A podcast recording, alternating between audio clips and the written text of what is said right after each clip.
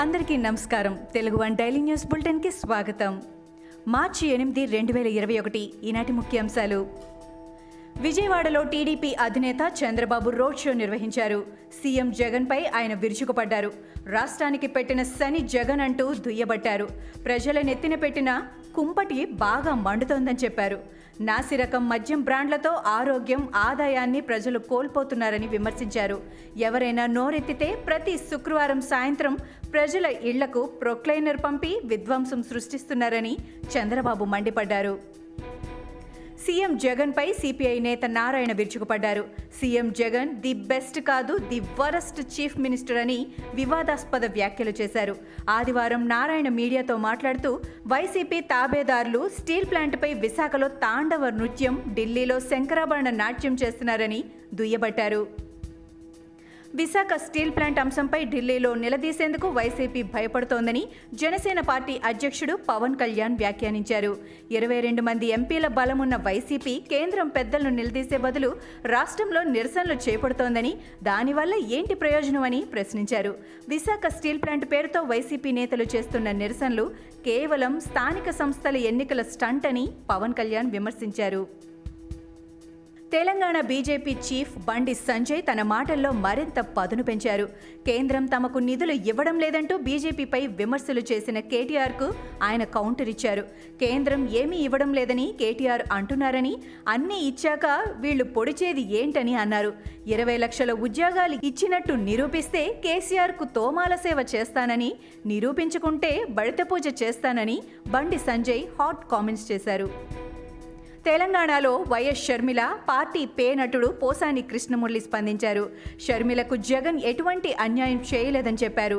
చేసి ఉంటే ఏపీలోనే షర్మిల పోటీకి వచ్చేవారు కదా అని ప్రశ్నించారు. షర్మిల ఎదగాలనే తెలంగాణలో పార్టీ పెడుతున్నారని అయితే తప్పేంటి అని పోసాని కృష్ణమురళి ప్రశ్నించారు. కర్నూలు జిల్లాలో కరోనా కలకలం రేపింది. మహానంది మండలం తిమ్మాపురంలో పలువురికి కరోనా సోకింది. ఏపీ మోడల్ స్కూల్లో ఐదుగురు విద్యార్థినులకు కరోనా నిర్ధారణ అయింది. పదో తరగతి చదువుతున్న విద్యార్థినులకు కరోనా పాజిటివ్ వచ్చింది. విద్యార్థులందరికీ హోమ్ క్వారంటైన్కు తరలించారు. మార్పు కోసం బెంగాల్ ప్రజలు మమతా బెనర్జీపై ఉంచిన విశ్వాసాన్ని ఆమె వమ్ము చేశారని ప్రధాని నరేంద్ర మోడీ అన్నారు. టీఎంసీ లెఫ్ట్ కాంగ్రెస్ కలిసి ఒకవైపు ఉంటే బెంగాల్ ప్రజలంతా ఒకవైపు ఉన్నారని పేర్కొన్నారు. పశ్చిమ బెంగాల్ అసెంబ్లీ ఎన్నికల ర్యాలీలో ఆయన ప్రసంగించారు. మమతా ప్రభుత్వ పనితీరుపై విమర్శలు గుప్పించారు. కర్ణాటక మాజీ మంత్రి రమేష్ జర్కిహోళీ సెక్స్ కుంభకోణం కేసు మరో మలుపు తిరిగింది. ఈ కేసులో ఫిర్యాదుదారు సామాజిక కార్యకర్త దినేష్ కళహళి తన ఫిర్యాదును ఉపసంహరించుకోవాలని నిర్ణయించుకున్నారు. బాధితురాలి పరువు ప్రతిష్టలకు భంగం కలుగుతూ ఉండటంతో ఈ నిర్ణయం తీసుకున్నారు. ఈ మేరకు దినేష్ ఓ లేఖను తన న్యాయవాది ద్వారా కప్పన్ పార్క్ పోలీస్ స్టేషన్కు పంపించారు. Reliance foundation chairperson Nita Mukesh Ambani ఆదివారం మహిళా సాధికారత కోసం ఓ సోషల్ మీడియా ప్లాట్ఫామ్ హెర్ సర్కిల్ను ప్రారంభించారు. మహిళలకు సంబంధించిన విషయాలకు ఇది వన్ స్టాప్ డెస్టినేషన్ లాంటిది. లక్షలాది మంది మహిళలకు మద్దతుగా సంఘీభావంగా ఇలాంటి హెర్ సర్కిల్ను అందుబాటులోకి తీసుకురావడం సంతోషంగా ఉందని నీతా అంబానీ పేర్కొన్నారు. భారత్ చేపట్టిన కరోనా టీకా ఎగుమతులు ప్రపంచాన్ని కరోనా మహమ్మారి నుంచి కాపాడాయని అమెరికాలోని ప్రముఖ శాస్త్రవేత్త ఒకరు వ్యాఖ్యానించారు.